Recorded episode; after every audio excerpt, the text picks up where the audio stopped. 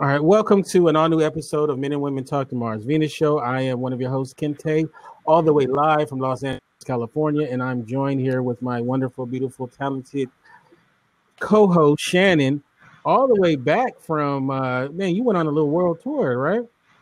Yeah, hi, all the way from Key West, Florida. That's right. So did you have fun on your trip? I'm exhausted. I just got back this morning at like 1:30. And then I had to be at work, and I have 3 more days left to work before I leave again. All right. Well, I'm glad that you are here, and I'm happy to be chopping it up with you fine people. Joining us is the returning champ, the one and only Free. How you doing? Hey, man. All things considered, I'm still black. I'm still alive. I'm doing all right. Oh, you changed it from, you used to be, you still light skin. Well, I mean, I'm still but it's I'm going to be I know. This summer, you know what I mean? You seem like you're a little darker, though. Yes. It seems like you're a little darker. I'm a little almondy. Get out in the sun.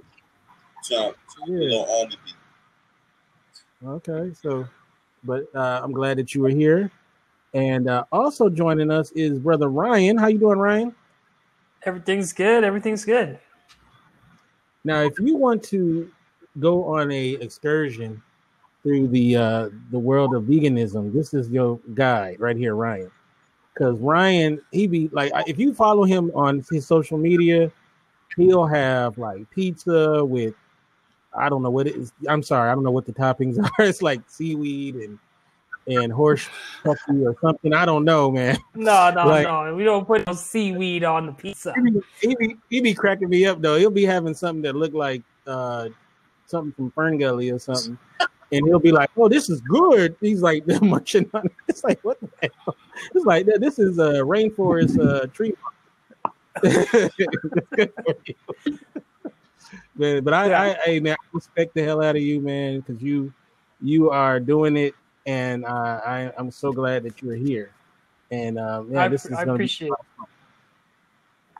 All right. So this one, once again, we're doing another free-for-all show. I've been really late today. I got caught up doing some stuff, so I was stuck in that LA traffic. But I'm here, and I'm so glad that you guys are here with us. So today I wanted to talk about a lot of stuff. And one thing that I wanted to talk about, to kind of start off the show, is I wanted to talk about pet peeves. Because I know I have a ton of them. I'm sure you guys have a ton of them. I can run down the list of things that I want to talk about, but I want to make sure the audience get a chance to throw some of theirs in. And, you know, primarily we talk about, oh, there she is, Crystal. So Crystal's ready now. Hold on a second. Let's get, all right, thank you, Ryan. Bye, Ryan. Yeah. Bye. Okay, wait, she left. But anyway, so, okay, there you go, Crystal. Go ahead and claim your spot, and I'll properly introduce Crystal. Thank you. Yeah, thank you very much, Ryan, for pinpicking. All right, so while we're doing that, yeah, just hit the grab the spot. So, like I said, there's so many things that I can talk about on this show, and okay, did we lose her?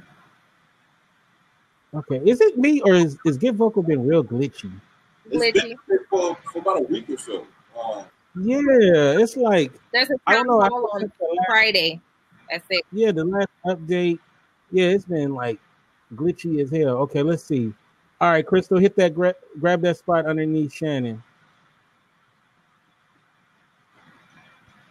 Because she was having technical issues last week, but then. We were able to get her in on, I think it was Friday night. Okay. So we got her in, and she worked good. She was in there good. Okay, so can she even hear me? Oh, there she go. So let's, before we get into the show, let's properly introduce. There you go. Hey, Crystal, how you doing? Crystal? Hi. I know, right? Oh, Crystal. She kind of looked like she was in witness protection. Yeah, like if her voice is all distorted, I'm gonna be thinking she's truly in it. Okay. So while we're gonna talk about pet peeves to start it off. While we're waiting for Crystal to come in, tell us about your Let's see, we got it. It's fine.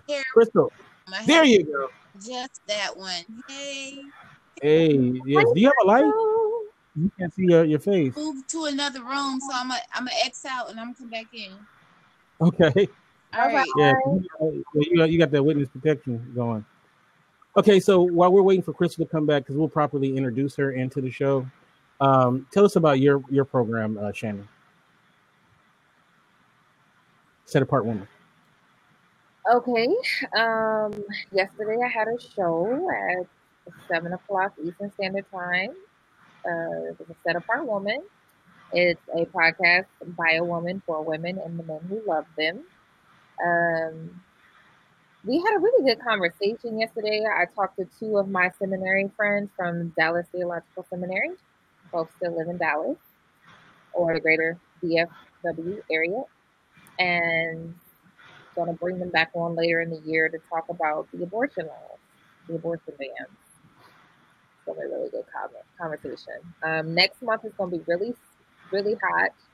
I had a lot of men on the show next month, talking about fatherhood, and there will be some fathers who have lost children on Father's Day, which is gonna be a really good segment. So bring your tissues. Yeah, it's gonna be good. I'm excited. This is going to be a very interesting ride, this show. I'm looking forward to it. I mean, so far, every show that I've seen has been awesome. But it's not surprising. I mean, come on, it's you, Shannon. So you do a very great job, and I'm very proud of you. So looking forward to it. And I can't wait for Free's show. It was R&B. Right? It's two shows. Are you going to be on that, too? Yes. Oh, okay. Are you gonna be on R&B show? It's gonna be our Quiet Storm. What you know about R&B? Huh? What you know about R&B? I thought you only knew about like gospel. I thought you only knew about gospel music and Kirk Franklin, Mary Mary. Don't do that on the show. Hey. You asked me what I know about R&B. I mean, I could go down a list. I didn't say I was an amazing singer, but I know all the songs. Okay, all right. That's her rendition of R&B. All right. Well, I am in my bedroom, so there's a meeting in my bedroom. It's definitely going to be about R&B, and it's going to be focused on the lyricism of R&B. You know, the difference between I did it now, the lyrical content. My other show that I'm very excited about is going to be my gun show. If you see me out here right now, take care of my babies. But just my weapons awareness, concealed carry, how to protect yourself, laws in various states and things of that nature. So I'm still waiting for my room to be finished so that I can jump into that and keep the party going. All right, that's what's up, man. So I'm all for it. I love all of that. So I can't wait for it. So Crystal, are you with us now?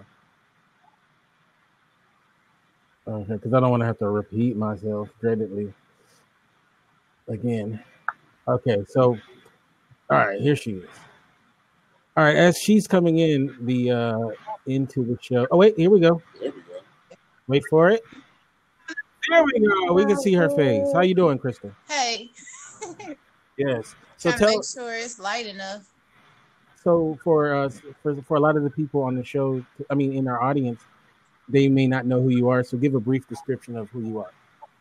Okay. Well, I'm an artist. I'm from Kansas City, Kansas. I was born in Washington.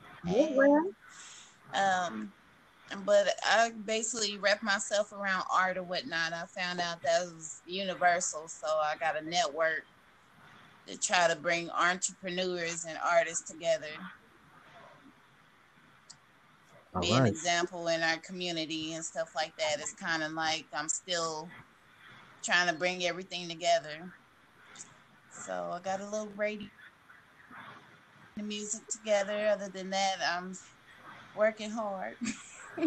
All right. So I'm so glad that we finally got you on the show, and I'm looking forward to hearing your thoughts on the topic. So tonight's episode is like a free-for-all show. We're going to talk about a lot of random topics.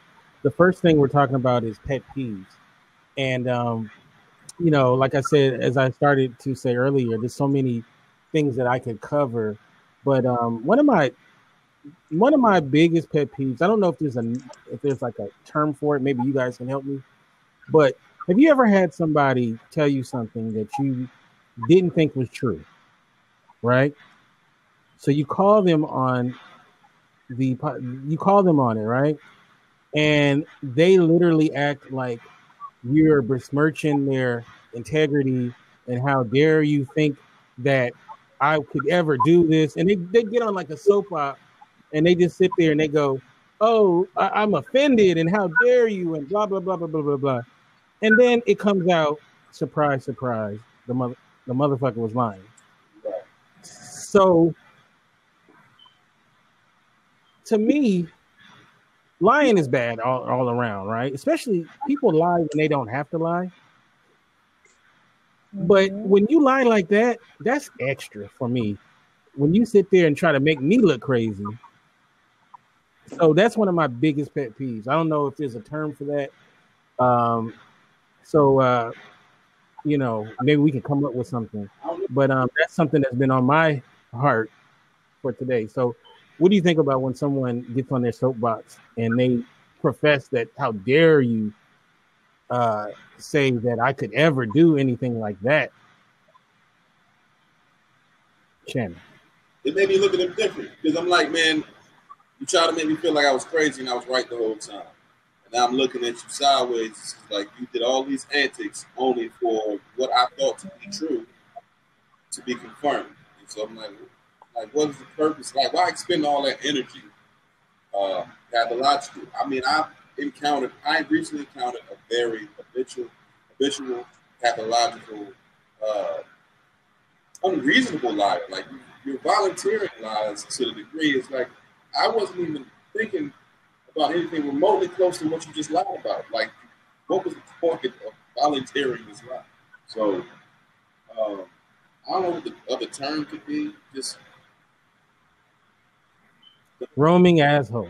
It's just like, it's like they don't want to take accountability for it. Because I've had it. You should know me better than I do know you better. This is why I'm questioning what it is you're telling me. It makes it hard because we're trying to give people benefit of the doubt, especially when we know the person, you know, but it's almost like nowadays it's kind of like learning really how to truly cut people off. That's the only way they're going to learn,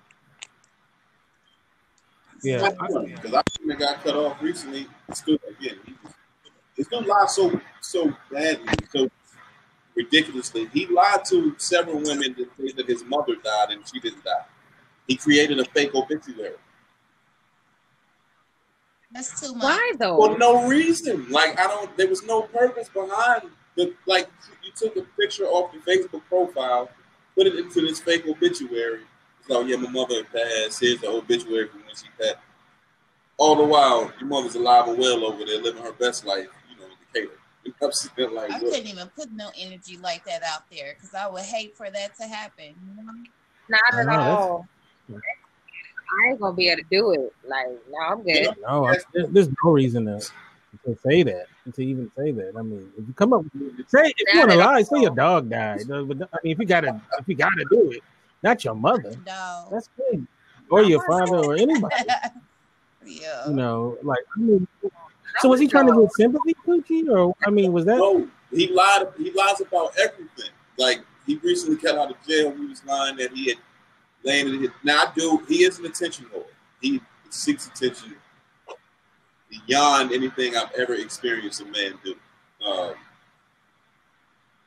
And he was lying about the job he got. Oh, yeah, I'm about to go get this car. Oh, this money that my baby woman had stole from me is coming back, and now these five figures and whatever, whatever. It's like, but you lying and food, like, why? Nobody's asking you for your money. Nobody gives a fuck about what you have in your account. Not for real. Like, we ain't fucking. Why are you lying about this? Like, why volunteer lies? I don't understand.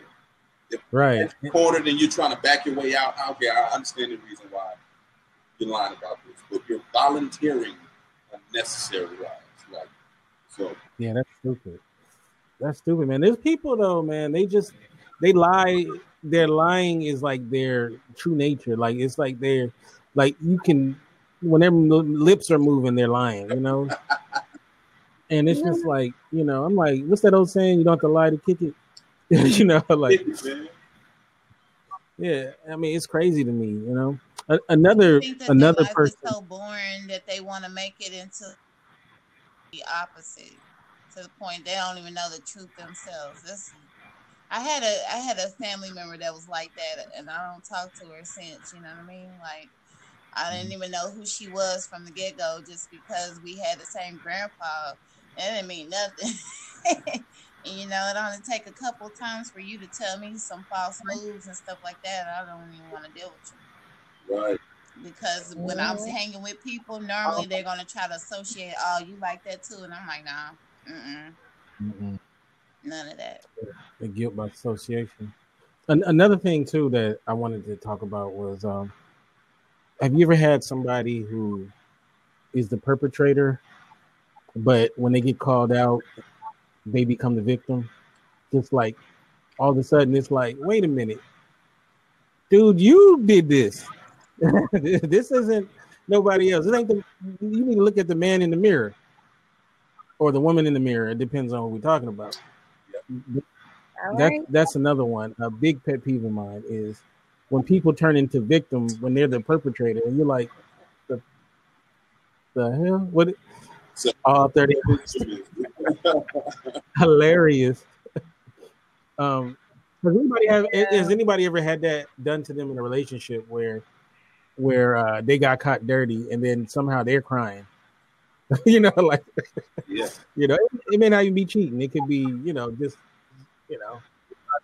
I had that happen in a work relationship. The person actually said to me, I'm gonna need you to co-sign, have my back on this. I was like, I am your boss's boss, first off.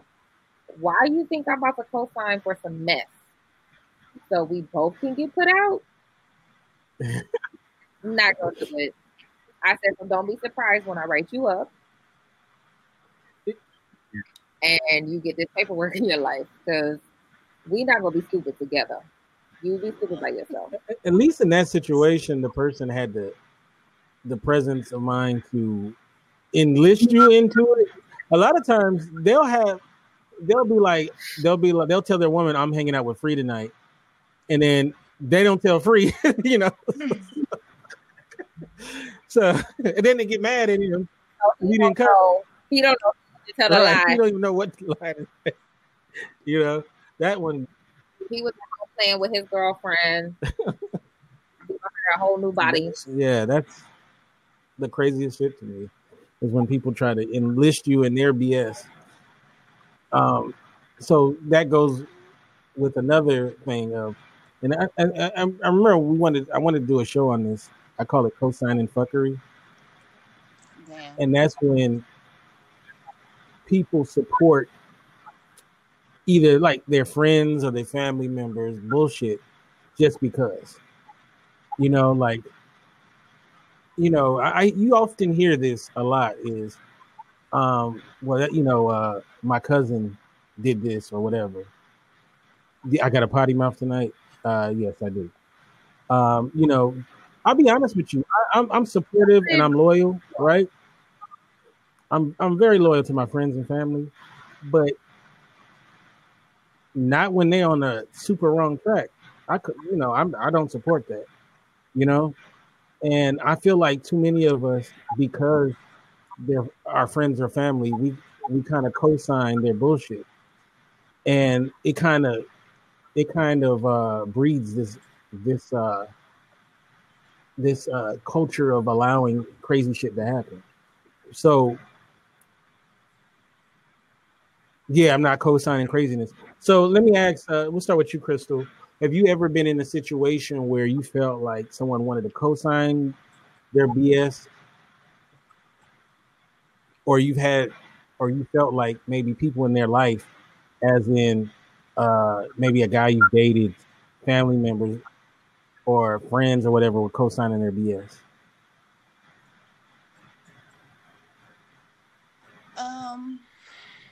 I don't know. I have some situations like, you know, a cousin who has multiple children, you know what I'm saying? So we try to do what we can. But like I stated before, if I'm hanging around with her and knowing that she ain't right, I'm just keep certain people off, you know. Mm-hmm.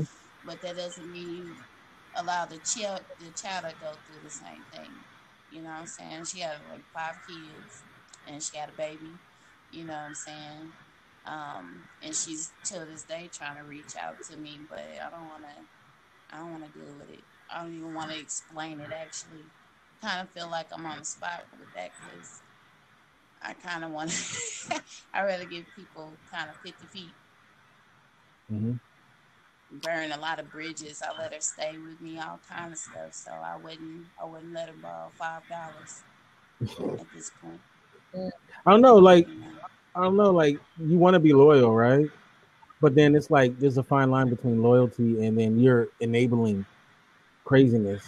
Well, people gonna know you for you. I'm a really kind, sweet person, you know what I'm saying? So I've done that, trying to give people benefit of the doubt, but you can't. You gotta really show it. I'm one of those people too. Like, you learn. It's just other people that do me a certain type of way. I had to learn the hard way also. Like, you know, nowadays my mother is starting to learn how to trust me more. So the fact that she's wanted to extend a help for me, having low income and wanting to move and do stuff like that, sometimes you need help. And I feel like now she's opening up that door for me to be able to move forward because I've been showing on a daily basis that I want to do that. You know what I mean? You gotta put the action behind. Mm-hmm. No, I understand exactly what you mean. Shannon, give me, what's the line for you between being loyal, like a loyal friend or a loyal family member or whatever, and then also the line between you gotta say, no, I can't go that far. Like, you know. I think I'm actually there. I've said this on numerous times in the last year, especially since I've moved to Key West. I'm always showing up for everybody else, and nobody is showing up for me. And I'm not looking to be in nobody's fan club. We either gonna be friends or we not. So I had to pull out some scissors this year and cut some people off because people aren't showing up in my life the way I show up in theirs. And I'm always present. I'll gladly book a ticket. You need me to be there, I'll be there. That's really interesting too that you said that, because I think we might have talked about something like this before, but it seems like in every relationship, and I'm talking about whether it's platonic or a friendship or family, it's always an imbalance. Like, it's always like one person gives, and the other person is more of a taker. You know, it's very rarely where you get true 50-50 relationships. I'm not looking for 50-50, though.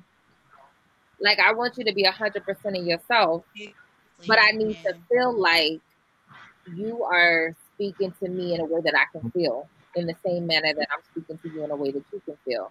What that breaks down to in terms of percentages is irrelevant, or not relevant to me, but what needs to happen is I need to feel like I am not being depleted because I'm always giving. That doesn't have to turn out to be 50-50. I don't want nobody to bring 50% of themselves. Now, if I get 50% opposed to 0, of course I'll take the 50. But if I'm giving you all of me, like John Legend said, No, when I say 50-50, I mean, like, if you say there's a pie and it's 100%, and you know what I'm saying? So it's more like that. Like, you know, sometimes it can be 80-20. It can be, it's not where we both have 100. There's 100 on the pie. So Ken, tell you, if the peach cobbler was on the table, you want the whole peach cobbler or you only want 50%? I'll tell you right now. I'm not greedy. Sure. I'll take 50. I'm not greedy. Like, if I carry making, you're not getting like, okay, do you? Has anybody ever felt like they were the giver, and that doesn't have to be in a relationship like a boyfriend girlfriend thing, where you felt like you had to stop and you're like, wait a minute, if I don't call, there's no conversation. If yeah. So like, So like, okay, so do you feel like that when you realize that, what's the best course of action? Should you just be like, look, I'm not happy with our situation, blah, blah, blah? You know, what do you think? It depends. Sometimes you said it way too many times and it's like, why you got to keep saying it? So sometimes I just walk away. Like, I'm done. Like, wipe my hands clean and move on. Because at the end of the day, if I keep saying it and you aren't making the necessary steps to rectify it or change your behavior or your habits, you don't value anything I'm telling you in the first place. So I'm just going to step back and do me and let you do you by yourself. Do you ever have somebody who, they say this term, if I had it, I'd give it to you. You know, like that's it's always that. It's never they have anything. It's always like, if I had it, right? You know, I'd give it to you. As they're taking from you, though. Right. It's like, I like to see that day when you actually have it, because it's always crazy to me though. But this always seems like it's always an imbalance. Let's see, Mars. We'll start with Danny. Says I'm officially done with giving. And Mary says, I've never walked away, but I have backed up and contacted them less and less. Yeah. You know, especially when you're in a relationship, when it's a romantic relationship, sometimes I'll see situations where it feels like one person is the star, another person's the fan in the relationship. You know, it's like, you know. It's like they're almost like a groupie. You ever see somebody that from the outside and looks like he or she is their mate's groupie almost, not even their real, you know. It's always crazy to me, you know. I mean, Free, would you ever pull like a homeboy to the side and say, "Hey, man, you acting kind of like her groupie"? Nah, man, because I'm like, this is business. You know what I mean? If that's what worked for their relationship, that's what worked for their relationship. I mean, everybody needs a fan, a cheerleader, a groupie, or whatever the case may be. So. You know what I mean? What I see on the outside, my perception may not be their reality. So I wouldn't really pull nobody to the side because I don't know what y'all got going on. For myself, the whole giving more than receive or it's not being equitable. Like I've had to just stop doing what I was doing because I felt like it was being taken for granted and not being appreciated. So like, let me stop. Let me do less of it. And if you notice a change, then, you know, here's the reason why. And if you don't notice a change, then obviously it wasn't significant in the first place, and I can go ahead and make a different move. Does anybody on this panel have you ever been in a relationship, whether it's a friendship or a romantic relationship, and you've intentionally pulled back just to see what happens? Yeah. When you do? Mm-hmm. And it's not even so much, honestly, it's not trying to give a deficit to the other person. It was me redirecting the energy. I was giving so much energy into this other person, and I was becoming deficient. It's like, if you're taking care of you, and I'm taking care of you, well, who's taking care of me? And if you're not taking care of me, then now I now need to stop taking care of you and take care of myself, because you're taking care of you, so you're good. Now, if I take care of me, then we're both good, and it shouldn't be no complaints. Unless it becomes a sense of like narcissism and the focus is solely on you and making you happy, the whole happy wife, happy life type situation. And from my experience. So networking, as you know, I've been doing it for about like 4 or 5 years now. It's just basically been an up and down dealing with independent artists. You know, first of all, they don't want to sign up under anybody because of certain stipulation. And not everyone's going to put the work ethic behind their masterpiece, you know. So I try to bring a platform for people to be able to involve themselves, but at the same time, not a lot of people want to do that, you know. A lot of people want that support for free versus investing in what they want to do on a daily basis. And I feel like that's hard because I'm constantly putting out free work instead of getting paid for it. And originally it's supposed to be building up the community, you know. But it's a trust barrier. So, you know, me constantly putting my work out, eventually it's going to show that, you know, the trust can be there. But I understand where that depletion comes from at the same time, because if I keep giving out for free and say, for instance, I'm sharing a lot of music basically on the radio, I will share artists might not hear their music, then they turn around and be like, where's my music? It'd be like, you know, I need that support to continue. I can't just keep playing your music for free and play all of your music like that and give you all the attention, but you're not doing anything for the network for it to keep growing. You know what I mean? Yeah. And everybody has to be able to build. Yeah, that's when sometimes I feel like they'll try to treat you like an employee, like, yeah, here's my tracks, put it up, you know.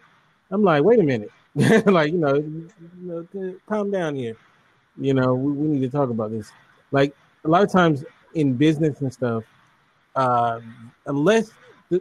find that when you start a business with somebody, you tend, if your gifts kind of come together, right, and intermingle, you get to have, a lot of times you end up having better results as far as, you know, what people are supposed to put into it. And not always, but a lot.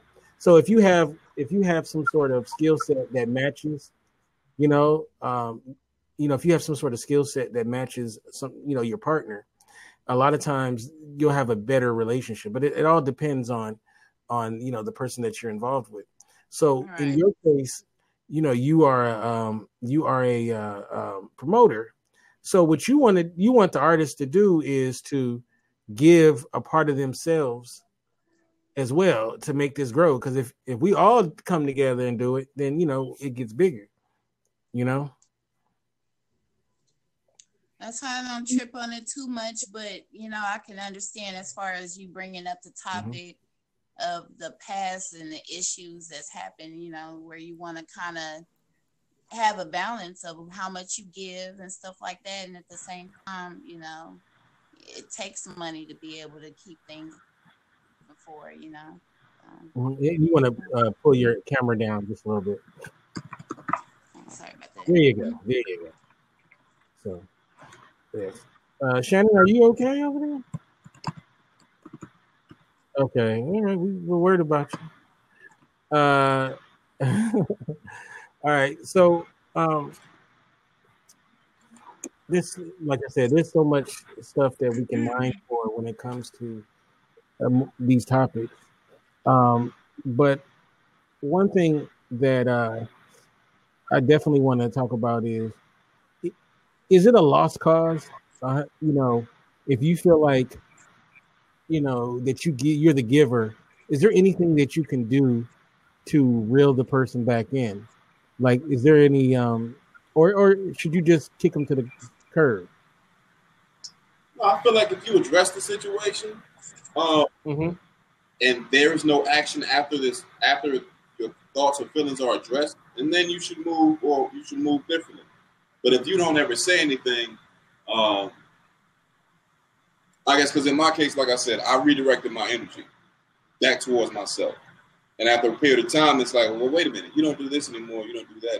Oh, I didn't think you would notice that I wasn't doing it. 2, I had to redirect my energy because and then say those things like I said almost verbatim, like, yeah, I was taking care of you, you were taking care of me, but nobody was taking care of me. So I had to take care of myself. This is why I'm not doing or putting that same level of effort or energy into you, because I'm losing all the way around. So I don't want to continue to lose, and I don't want to do this to my detriment. You know what I mean? Like, even biblically, it tells you not to do that, not to give into your detriment. So I'm like, this is where we are. Now, if you want these things to resume, then you will have to actually do something differently as well. And we can meet back in the middle. But if you want all of this energy directed towards you with no reciprocity, unfortunately, I'm not going to be able to, you know, do that for you. So I don't think it's a thing where you should just immediately bounce without having said anything. But if you say something and nothing changes, yeah, get about it. I'll be honest with you. I've been I call it a parachuter, where where I don't like a situation, I just parachute on out of it. And you know what? And it served me well in a lot of times, but it probably didn't serve me well. And, you know, I learned from it as well. So, you know, like, to have that dialogue is very important, because if you never do it, you don't give a chance for potential things to change. So, you know, I've tried to be a lot better when it comes to that kind of thing, you know, but then again, there's certain things that are just like, if I see it, I'm out of there, you know, no matter what. There ain't no dialogue I need to have, you know, so it just depends. But, you know, Shannon, what are some signs that a person is more like, where's some signs that you should notice that the person is more of a, you're more of a giver than you probably should. You're giving way more than your fair share in any kind of relationship. I mean, they always expect and never bring nothing to the table. Lack of appreciation or gratitude. Entitlement gets me every time. Like, they feel entitled to it. That's my pet peeve, entitlement. Yeah. Mm-hmm. I hate entitlement too. And it's always like, it's always the worst people that feel entitled. It's like, really? Like, how are you entitled? What makes you someone that deserves some sort of entitlement? But anyway, you know, I can't stand that either. That's interesting. I know, because sometimes I've been in those situations and I didn't realize it until I had to just stop and think. I'm like, you know what? I'm on the ass. I'm getting the ass end of the stick. You know, like, we got to change this narrative, you know? So, and people will let you keep doing something, you know? They'll let you do it. If you, you know, because I'm one of those people, and this gets me in trouble sometimes, is like, you ever be in a room where they need someone to take the lead, right? Like, who wants to lead? And you'll sit back giving people an opportunity, and then you're like, well, it needs to be done. Okay, I'll do it, right? And then, you know, and then you get accused of, oh man, he always want to be in charge. You know, like, you know, they always say little things like that and stuff like that. And I'm one of those people that try to roll up my sleeves and just get stuff done. And what happened is, people will sit back and criticize you, and they didn't even try to do anything. You know what I mean? So I don't know. Like, I think that's kind of hurt me in the past, of always having that okay, I can get it done. Does the ass end have boo-boo on it? Hilarious. I don't know what that means. So it's almost like having guidelines and that self-love, you know, in the process of trying to, first of all, expect anybody to be on the same level as you. And nobody's going to know, because everybody's on a different level. Mm. And, you know, and learning how to communicate. Everybody communicate differently, too. That's a barrier by itself. Now we have something in the chat room. Steph says her pet peeves is men that complain but offer no solutions. Okay, so I mean, me personally, I don't like people who do that, but I mean, yeah, I guess there are men that do that as well. I don't know. Sometimes people don't have a solution. All they see is what's wrong. So, you know, I mean, solutions are not that easy to come by sometimes. So maybe it depends on if your complaint is to work up the dialogue that will get us to a solution, then that's fine. But if you're just one of those complaining, and that's all you do is complain, then I'm with you. That is annoying as hell, you know. But you know, sometimes you do got to complain about something to get a solution or a resolution or figure it out. So I feel like they don't have to start a complaint. I recently had a situation where I was helping somebody move, and I left my car at the storage facility where the U-Haul was. Now, the chick that I was helping move, he offered to take me to my car because the place was about to close. For several days, he did that, came back, finished moving. I went to work. Everything's all good. Now, several days later, it gets back to me that he was complaining about me not giving him gas money. So, but he wasn't complaining. He never said anything to me, and I've called him and spoke with him since. He never said a word about, you know, gas money. I'm like, wait a minute, you offered to take me. That's number one. I'm like, if I ask you, then I'm like, okay, here's some gas money. But then also, you're supposed to be following me. I went by the gas station. We could have gotten gas if you needed gas. But why are you complaining? Or I guess the whole pillow talking type deal to your girl, and then it comes back around to me, but you never address the fact to me. Like, if you need money, I'm going to give you your money. Don't sit here and complain about shit and not address it. Like, what are we doing here? So you helped the girl move, and he complained because he took you back to his car? Essentially, yeah. That's the long and short of it. Yeah. The dude was like, man, that's an aggressive. You're so crusty. I'm like, we mad.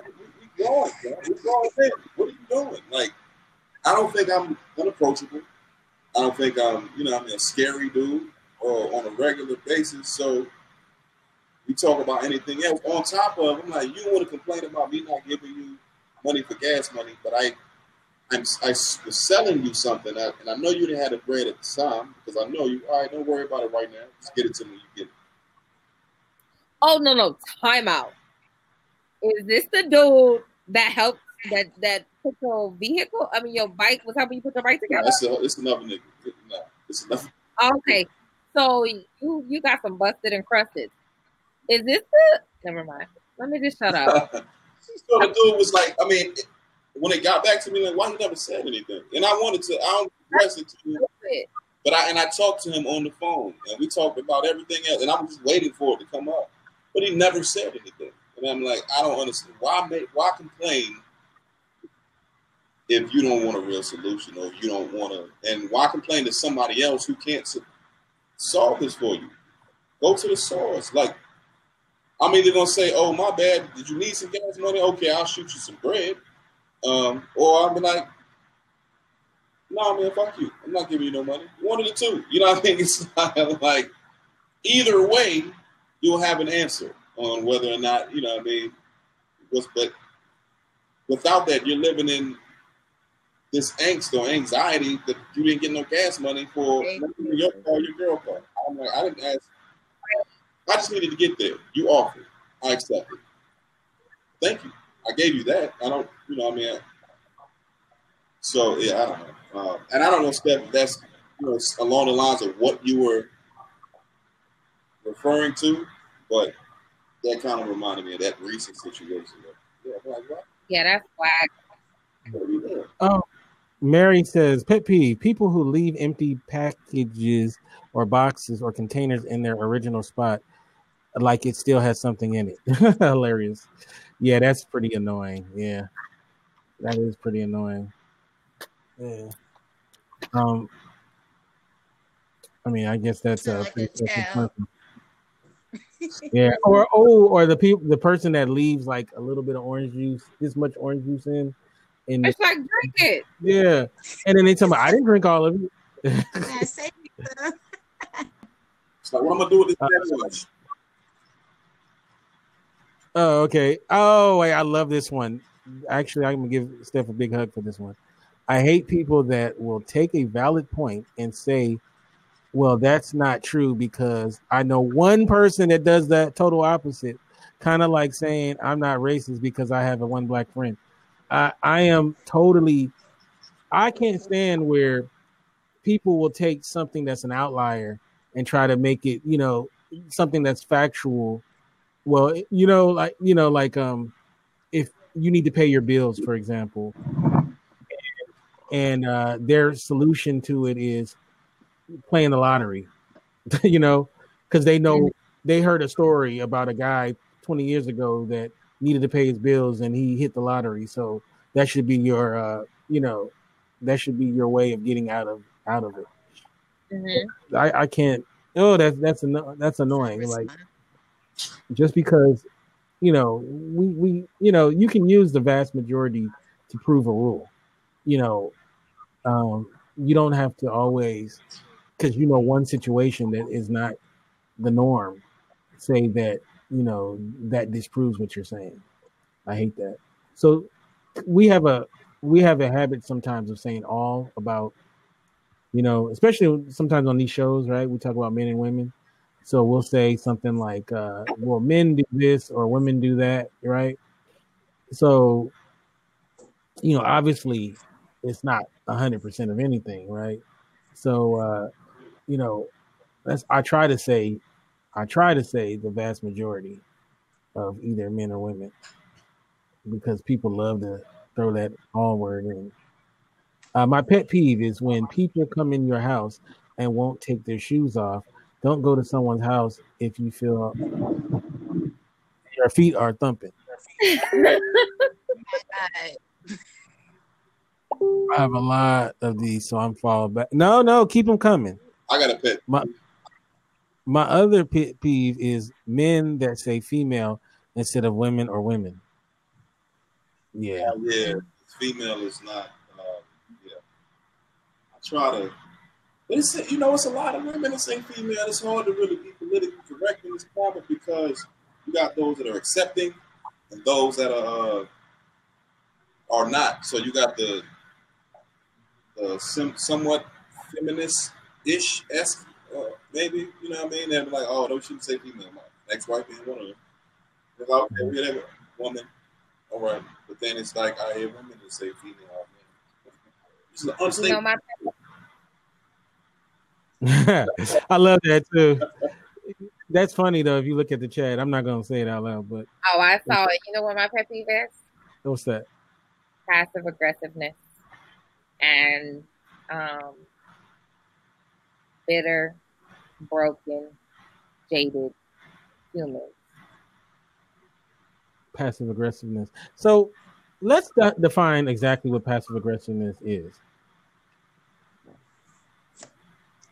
In my definition, won't address the issue. You'll talk about the issue with no intention of actually addressing the issue. Solution or creating a new reality other than the reality that you have disdain for, distaste, or just don't like. That's what I see more or less as passive aggressive.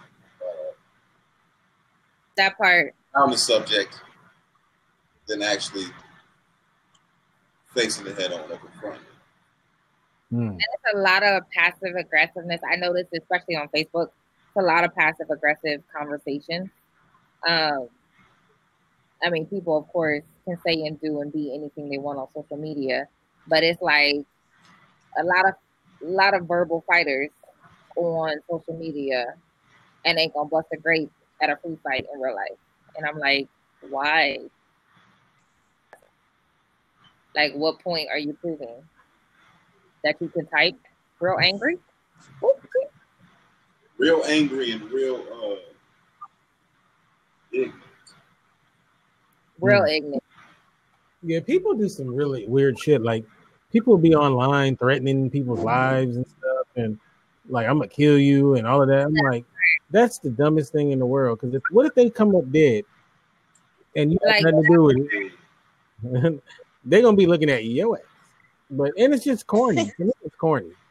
You know, yeah, it's corny as hell. Rappers always beefing on the internet, flashing guns in the camera. Like, yeah, I don't like that.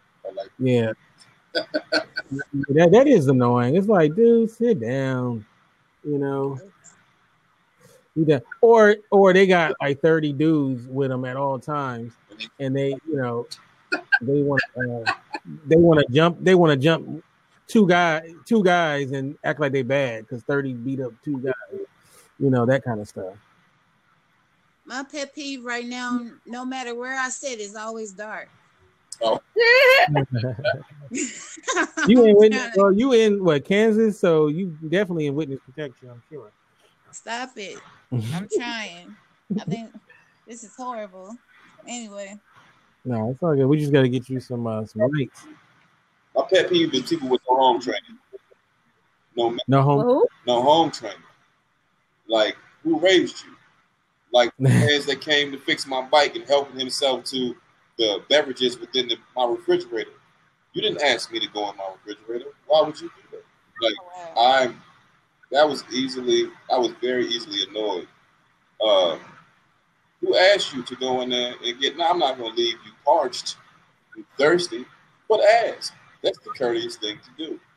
Not just assume that, you know, oh, you got stuff in your refrigerator. Now, I understand maybe coming from an impoverished background, but I did as well. I still ask permission before I just assume things. And this ain't one of them situations where it's better to ask for forgiveness than for permission. That this shit don't right.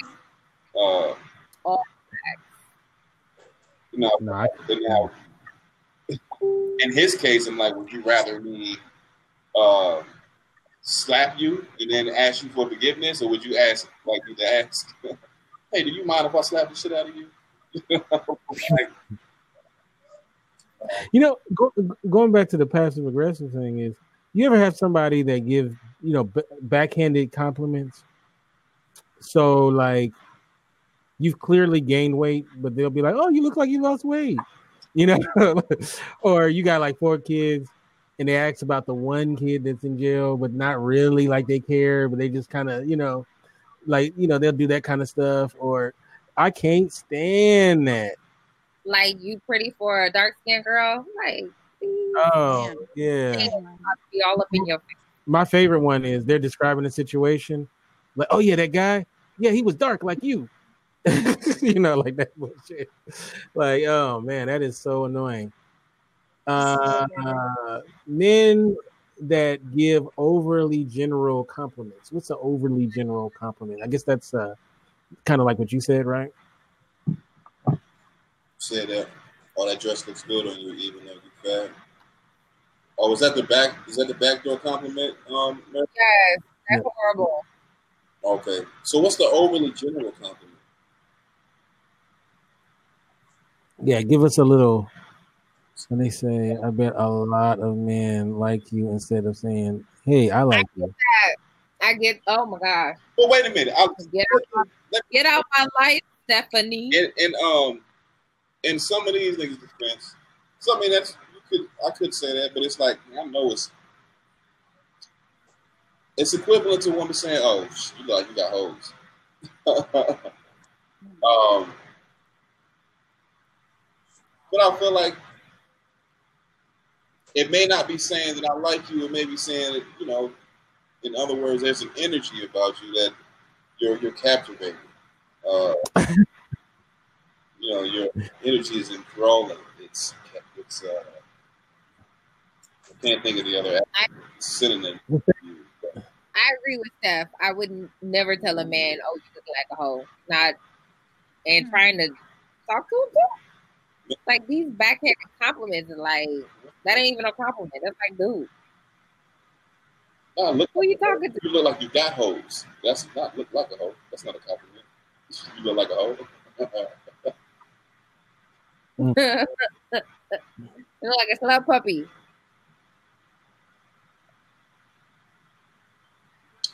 Oh, so you talking about on a date? No, that's not something I would say on a date, or that's not date appropriate. If it's passing kind of a general conversation, I'm like, oh yeah, I see those niggas after you. I'm right here with you. That's interesting. I wonder if y'all gonna stay on the show. I have to let my phone charge a little bit. Okay, you can go ahead and if you need to. Thank you for stopping in. Somebody else in the meantime. Yeah. All right. Thank you so much. I try to get back on. I only got 7% right now. Mm-hmm. All right, everybody. That's Crystal. And put in the chat room, you know, your information so they can check it out. She does really great stuff, you guys. Okay, y'all. I'll check y'all later. All right. Okay. So let's see if somebody wants to hop in, take her spot. Do you know Winfred? Have we ever met Winfred? If you can, Winfred, hop in. This might be her first time. I wondered if she was on. No. She said, "No, I'm not happy." Hilarious. Are you on Melvin's show? Don't be shy, Wendy. Oh no, don't be shy. We don't bite. Well, okay, Shannon. I know her. She's dope. She's real dope. Oh, okay. Because I'm already friends with her, so I must have met her. Yeah, right, Steph. Some of us bite. Just depend on the pain threshold. Mm-hmm. Yeah, Unity Radio. Yeah, there you go. We talked all night. They don't be brand new.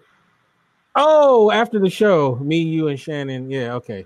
Yeah, we had a good conversation. Yeah, okay. I was about to say. After the show, okay. I was like, we talked all night. I don't remember this. All right. So who's taking this spot so we can finish this conversation? Let's talk about how Anthony got a scenario, and we're going to talk about it. Okay. Oh. So, you forgot? I did forget. Hold on. I'm going to grab it real quick. Mm-hmm. All right. So somebody hop in the window. Danny, Mary, Dante, Stephanie. Man, shout outs again to Danny Redwine for these lentil chips that I am smashing.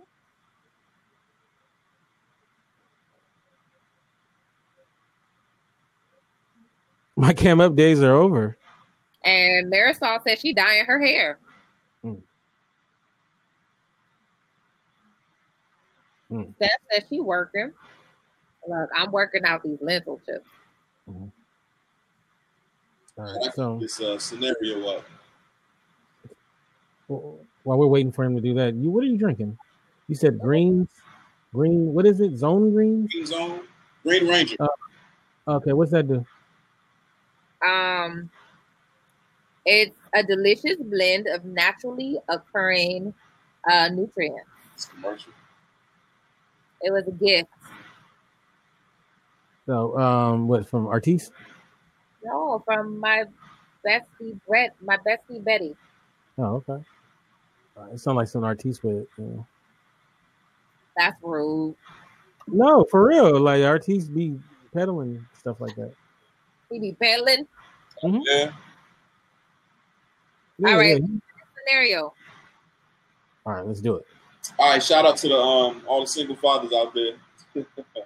This one is for you. So the grammar here is not the greatest, so please bear with me as I read what they wrote. It reads as follows. I got a girl pregnant and she wanted to get an abortion, but I didn't want that. She ended up not getting one, but now she's not involved at all. Deep story. We weren't in a serious relationship when she got pregnant. She has never met our son. Even after the birth, she had no desire to see him. We went to court to figure custody and support could be figured out, and I have 100% full legal and physical custody. Her name is on the birth certificate, but she has no custody and no right to visitation or make things like medical or education decisions. She didn't want any of that. Every month she pays 125% of the court-ordered child support. She says that if I ever marry someone who wants to adopt him, she will agree, but until then, she'll pay the support. It's been this way since our son was born. I'm raising our son all on my own. He's 18 months old now, and he has never met her, and I don't even have any photos of her. I'm burned out, and I hate being a single parent. I love my son, but I resent him. My family tries to help when they can, but I do it most of the time. I will never hurt or neglect him, but I'm exhausted all the time. I tried to go to court to give her split custody, but she wanted an abortion, and I didn't. And she made that clear.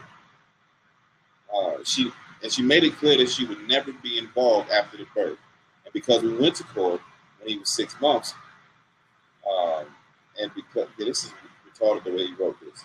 And because we went to court when he was 6 months old, but because we already went after he was born and agreed on things, and now she pays more support than the court has ordered, the judge said he can't force her to look after him. I haven't seen her in almost a year, and the last I heard, she has a tummy tuck, laser stretch marks treatment, and is working at a gym. She also told her friends and family she is an egg donor and not a mother.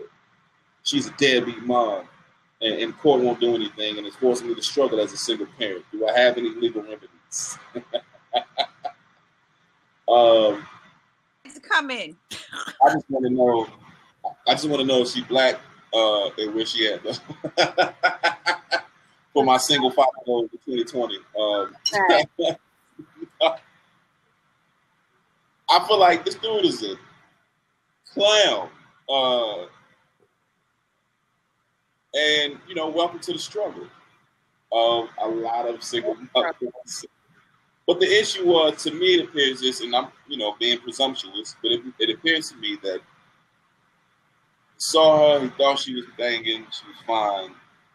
They discussed, I guess after the pregnancy or after she, you know, after conception, mm-hmm. that whether or not they wanted abortion was on the table. He didn't want to, she did. For his sake, she decided not to, but then after the baby was born, was like, all right, I'm gonna holler at you. There you go. You got what you wanted. I'm out of here.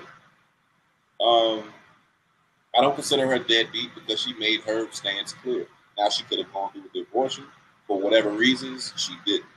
But I feel like you need to stop bitching. I mean, you know, keep it moving. This is what you wanted. You went in raw, more than likely. Shop a club up. Tried to trap her one time because she was bad and you wanted her always, and it didn't work out the way that you tried. So now you're stuck being a single father. And when some of us wish and dream of being single fathers out here in the streets, but you know, that's neither here nor there. And that's all I got to say. Y'all. That's my friend. That's my friend, y'all. How you doing? I agree. She's not a deadbeat. She told him what it was when it talked. And the same thing I feel like in the reverse, when I don't know if this was a trap situation. This is just a screenshot from somebody's comment or question or concern. And she's paying 125%. A deadbeat doesn't pay 125%. Pay 25% more child support than this court order. I need to pay 125% of my monthly student loan. I don't care if you pay 150%. That's a deadbeat. Why is it a deadbeat? She had a choice. She had a choice. She could have made the decision that she didn't want that child. Paying money is one component of rearing a child. Like, that's just one aspect. You know why I look like this? Because I was at track practice. You know, a track meet look like on a Saturday for a 9-year-old? 9 in the morning to 6 o'clock in the afternoon in the bleachers. I got there at 9:23. She ain't run to 12:54. And we left before she ran all her meets. I don't care if somebody gave me 200%. I'm out there in the sun. I'm going to work. I'm going to the doctor's appointments. I'm picking her up from school, trying to get her to Girl Scouts, like, nah, I don't care how much money you give me. Like, she had a choice. It's just like when dudes pay and they come to see their child every other weekend. Like, what is that? Every other weekend. Like, but she had a choice. Like, if she didn't want that child, she had a choice. Like, if she didn't want that child as a woman, she could have went and handled that. What he say? Oh, we gonna be a family? What did she fall for? Or he said he wanted a child. Well, you better go have one from somebody else.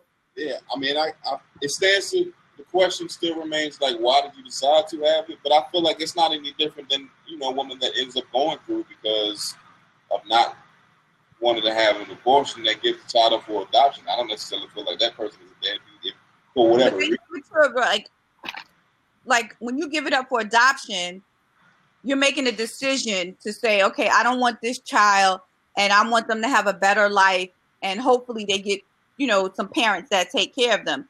This girl laid with a dude she ain't really know. I just feel like as a woman, she made a choice like, oh yeah, I'm gonna have this baby, but I'm not gonna have nothing to do with it. I'm gonna give it to you and I'm just gonna pay you money. Like as a woman, you know, like men say a lot of times, I didn't want that baby. She chose to have it. Mm. You know what I'm saying? Like she chose to do that on her own. She had a choice. Like she could have really handled that. As a woman, she could have really handled that. Like, I don't know. Like she could have handled that and then it wouldn't have been no problem. And my thing with him is why the hell you want her in your child's life if she don't want to be there? Because it's the thing. It's like, that's equal responsibility. And that's one of the biggest questions is like, so were you so adamant that you coerced her into having a child? Despite the fact that she said, I do not want a child. I do not want to be in, you know, the child's life. I don't want to have, you know, this type of thing. And no, Danny, it wasn't that she didn't know him. They just weren't in a serious relationship the way it started. We weren't in a serious relationship when she got pregnant. So I guess they had some sort of familiarity. But you can say that again, Steph. Co-parenting is, she said, the situation is usually never equal. I co-parent and he's here way more than I would like him here. But I'm just saying. But my daughter told me tonight he was sitting right beside her at track practice. She screamed across the field to me and told me what she wanted for dinner. I said, your father is sitting right next to you. You don't see him right next to you? She said, well, mommy, I live with you. Oh. I was like, for real? Like he right there though. But mommy, you know how they say mothers and their daughters, but he's sitting right next to you. Mm-hmm. And she just said, well, I live with you. You say that again. It is never equal, but her dad is here a lot more than I would like him to be. And I suck it up and I don't complain because he want to be here with his daughter and she, you know, she love him to death. And so I suck it up. So it's better than adverse. I don't know. I just feel like in that situation, yeah, there were a lot of things that could have been done differently. And I feel like if we tried to hear that it was not just an accident, that he wanted the whole family thing. And despite what he said, she still had sex with him or still went through the pregnancy. But also despite what she said, he still tried to create something out of, he tried to draw blood from eternity. Why don't we just hire a nanny? Maybe we might not be balling like that. I don't know. But she paying 125%. Tell her to pay more. You go to care.com. He could even get you can hire somebody cheaper than a nanny, a little kid that's not old enough to babysit, but what they call them is mommy helpers. He can get him a daddy helper that will engage and play and help with the child while he's still in the house. Like a daddy's helper, but the baby is 18 months. But he can pay for help. Yeah, he can pay for help. He said his family helps, you know, when they can. But it's also, I don't know. I mean, I'm being very. I don't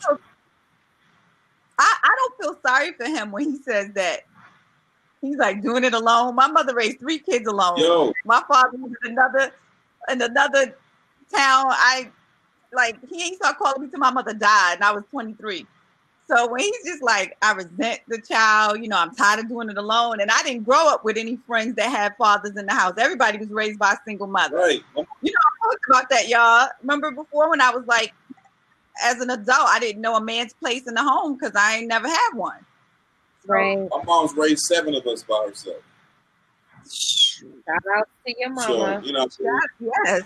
So I've given him more, you know, scrutiny, and also like,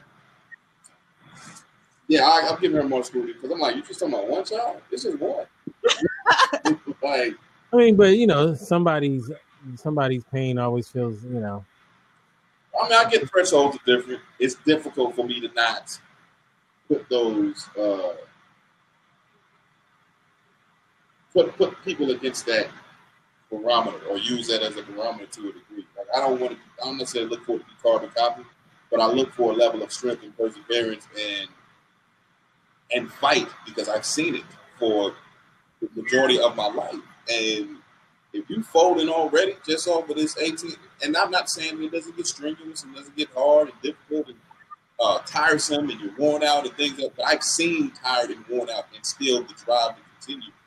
And right, because I've had that example, albeit, you know, unbalanced and not the correct way of the universe, the way it was made to be. But I don't know how I would do this.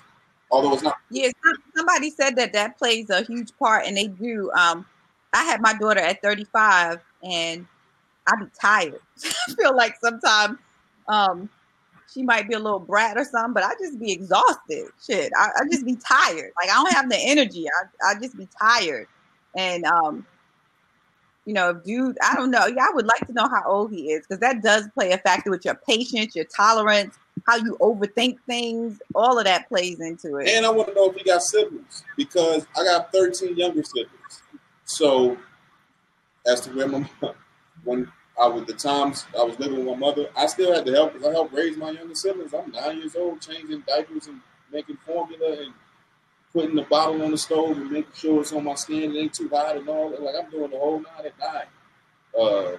Rocking sleep, eating, and bathing and all that type of stuff. So it wasn't my mother didn't have, you know, any help, but that was still more than a 9-year-old should have, you know, should have had to be exposed to. But that helped me develop the patience that I have with children because I've had so much interaction and experience. So I'm like, if you don't have younger siblings, at the very least, I think that plays a major factor in it too.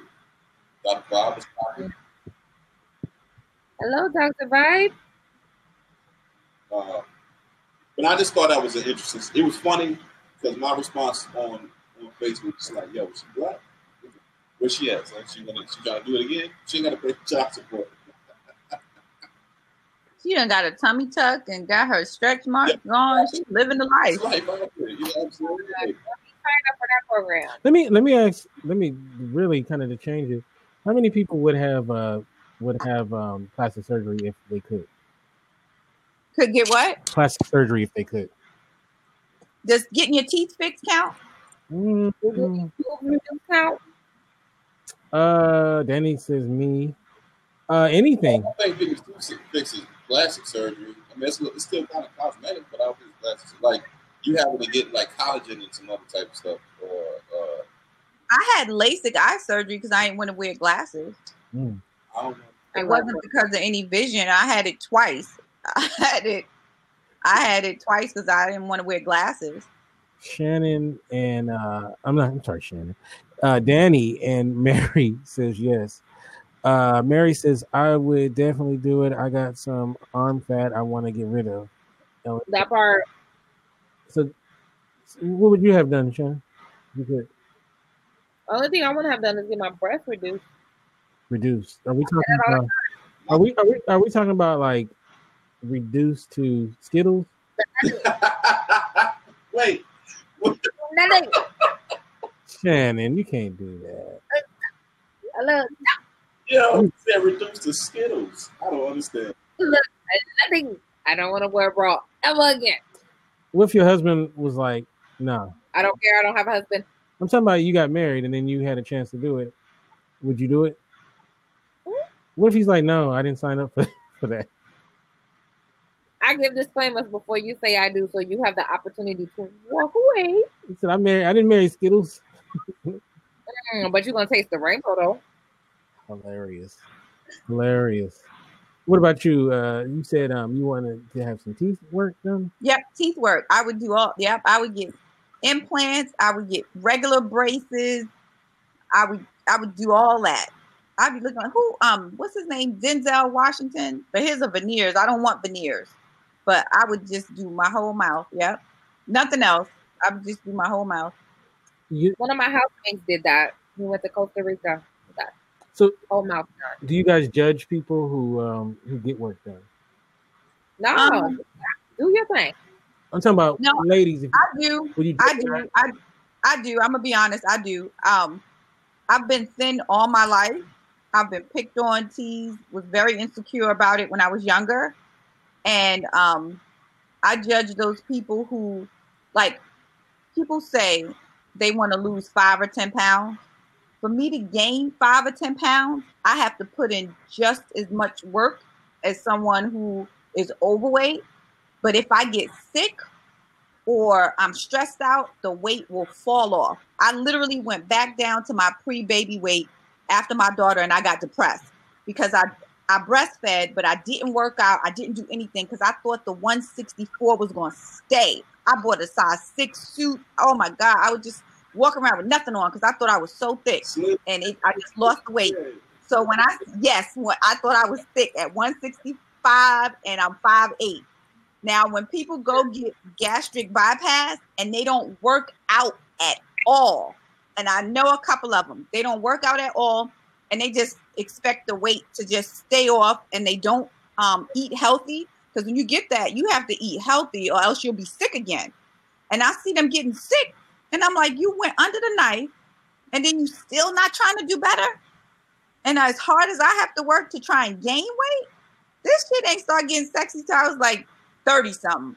And I tried everything. I put myself in the hospital trying to take creatine, the serum, to build muscle because muscle would make me bulk up.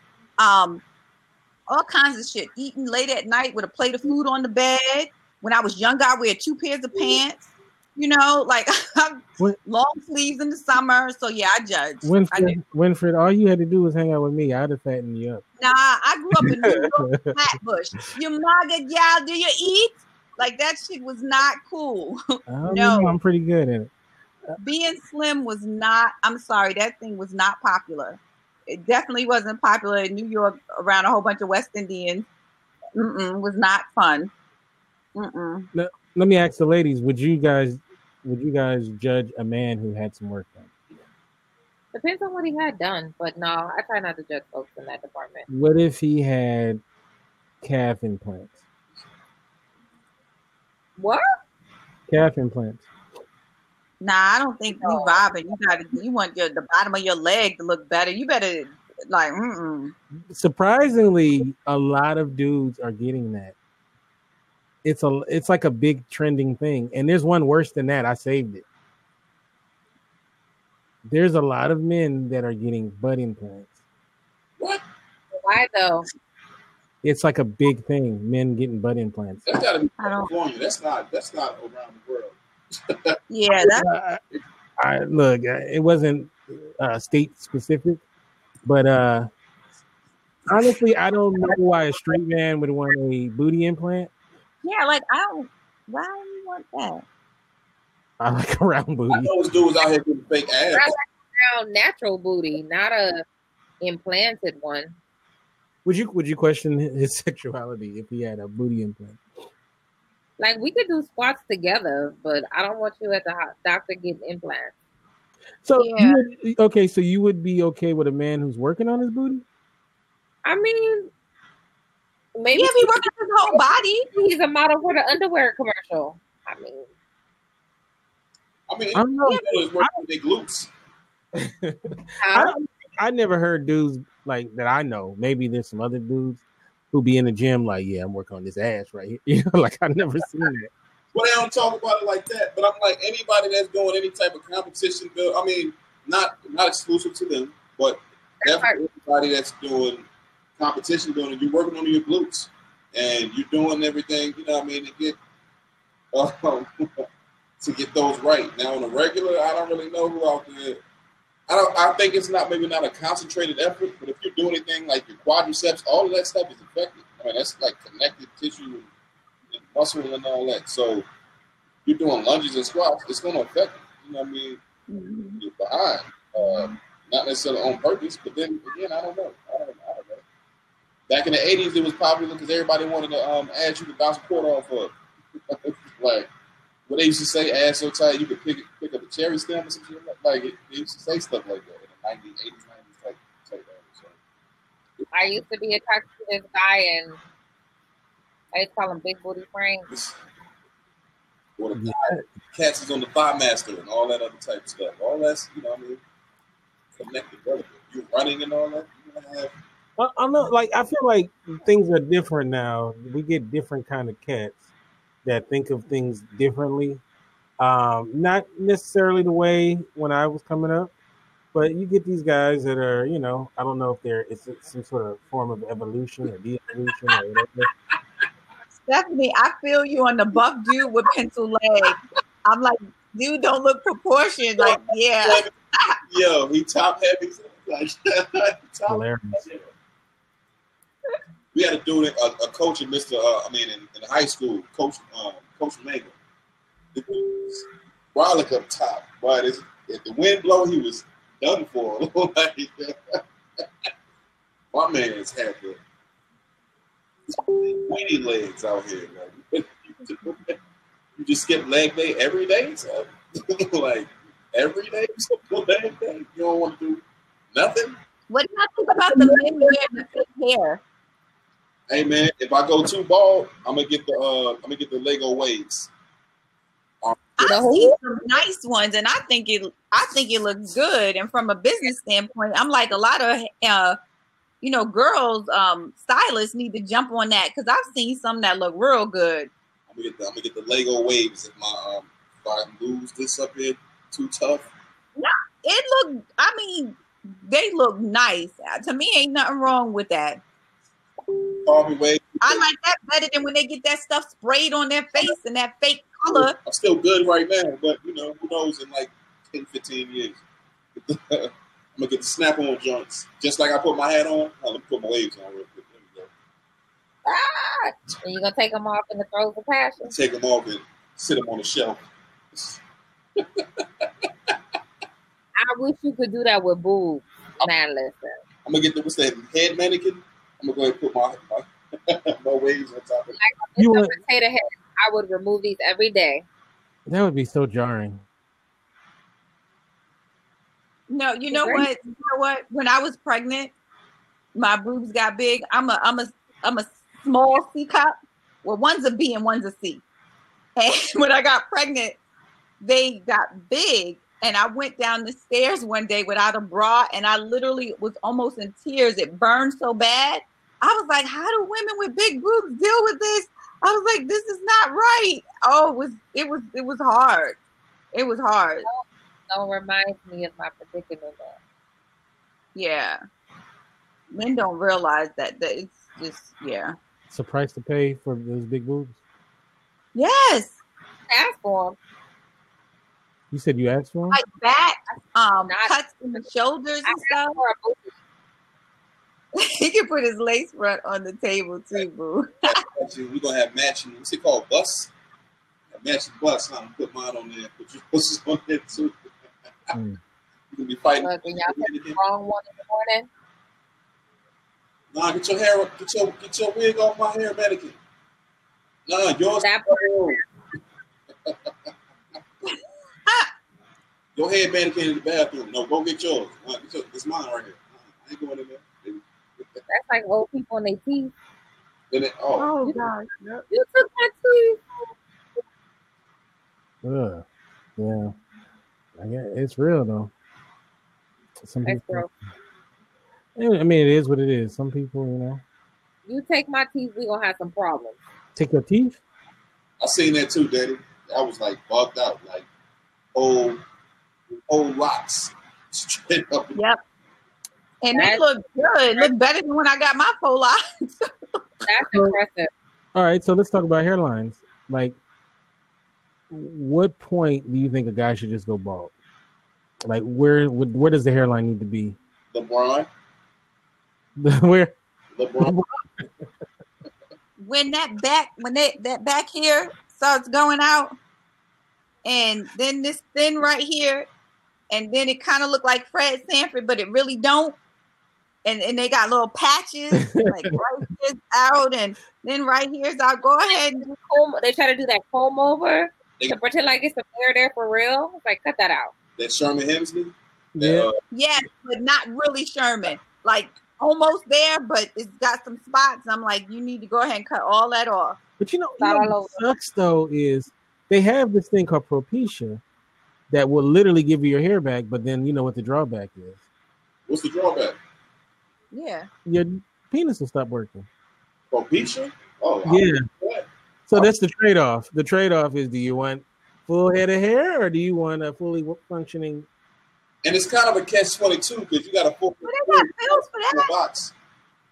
Yeah, but do you? No, that has side effects. Then just go bald. Don't mess with your manhood. Just go bald. You can go bald and go get you a sewing kit, like a spray-on.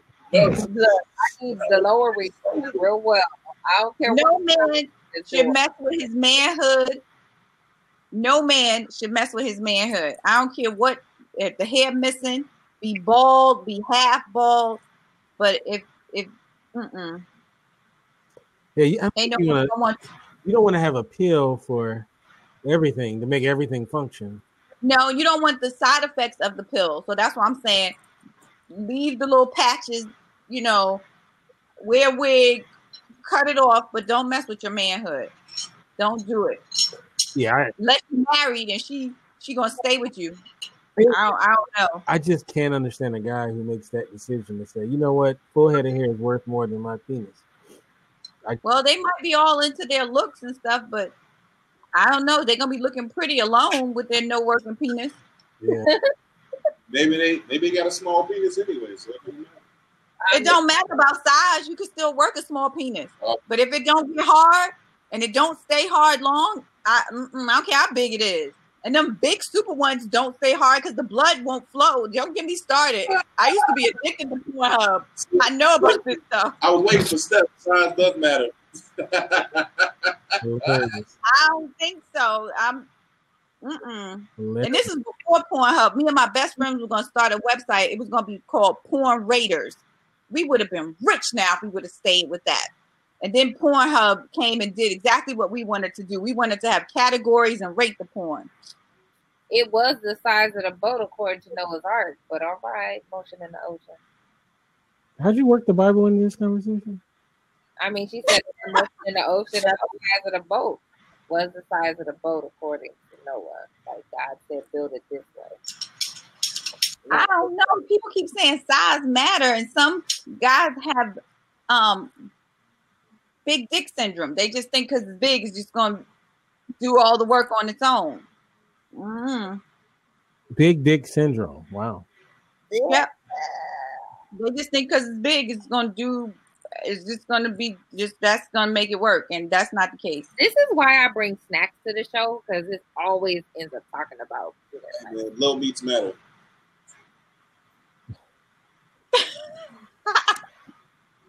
He has to have size and technique. Oh wow. Technique, yes. But Move you know, it's been some women that have a good technique. Yeah. Exactly. That tongue actually gotta be on. Oh, I haven't been that fortunate yet, but wait, what?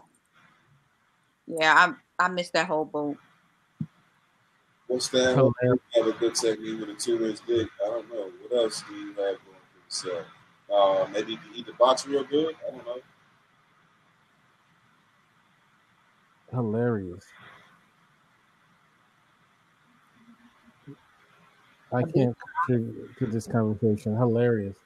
I don't know, man. You got a couple of kids, Danny. I think you might be able to.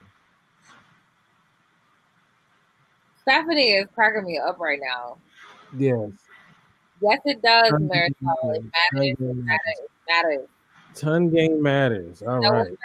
Also, so what I'm going to do is we can continue this conversation, but I will say thank you to everybody that participated tonight. Let's start off with you, Winfred. How can we get you on social media? Oh, Winning with Winifred and Dyslexia Avocation. And what was it? PornRaiders.com? No, that's not what we wanted. Oh God, we never came out with it. Just Winning with Winifred. Oh, hey, it's not too late. Yeah, it is. The market is. Yeah. Free. How can we get you on social media and all that good stuff? Everything is free for real. FreePhareal. That is Twitter, Instagram, Snapchat. If you're into that type of thing, yeah, that's where you can find me. FreeForReal at Gmail, FreeForReal@me.com. You know, Free for Real. So. Shannon Ford Jefferson. How can we get you on social media? Facebook, IG, Twitter, Shannon Ford like the president, Alton Jefferson like the president. I'm the only one of my kind, so I'm not that hard to find. And if you're lucky, you can catch me on a plane. On the plane. Oh, okay. All right. All right. You gonna be performing on the plane? What you doing on this plane? Minding my business and my manners. You with that? We're gonna do a drinking game every time you say that. All right. You could be at a Taco Hut too. Hut. What about Taco Bell? Can we find you there? Don't get me wrong. I will eat a taco at Taco Bell if I have to, but you normally will not find me. Okay, that's a good thing. You can get me at Kente F on Twitter. Of course, the website's IndieRadio.org. We'll be back next week with an all-new episode. Hopefully, it'll be on time. Thank you guys so much. God bless. Oh, wait a minute. Next week is a holiday, huh? It is. It's Memorial Day. Memorial Day. Yeah, that's right. All right. We'll catch you guys next time.